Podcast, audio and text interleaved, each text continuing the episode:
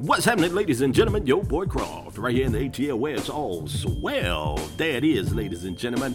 I got about 30, 30 minutes on the downside of 6 currently. Currently, it's about 84 degrees in my city.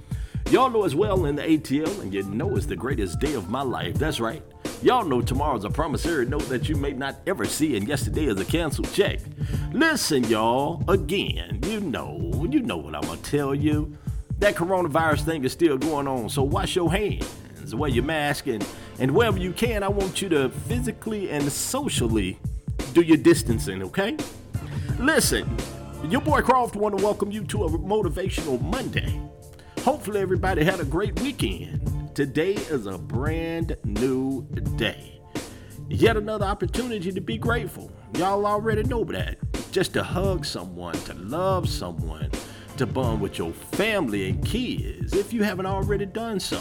I mean, you know, you might just want to do it again or just say, Thank you, Lord, for your grace and mercy. You understand what I'm saying? Because He makes them mercies brand new every day.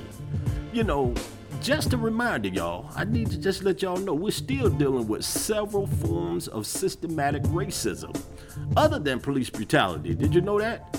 See, see, see, we ain't even touched on some of this stuff yet, you know, such as education, hiring discrimination, just to name a few. It's time for a change, y'all. What I need for you is to vote. It's time to vote, y'all. Tomorrow, June 9th, please make sure you do your thing. Now, let's make it happen, y'all. Please, let's make it happen. Thank you so much for your time this time. And until the next time, I hope it's better than the last.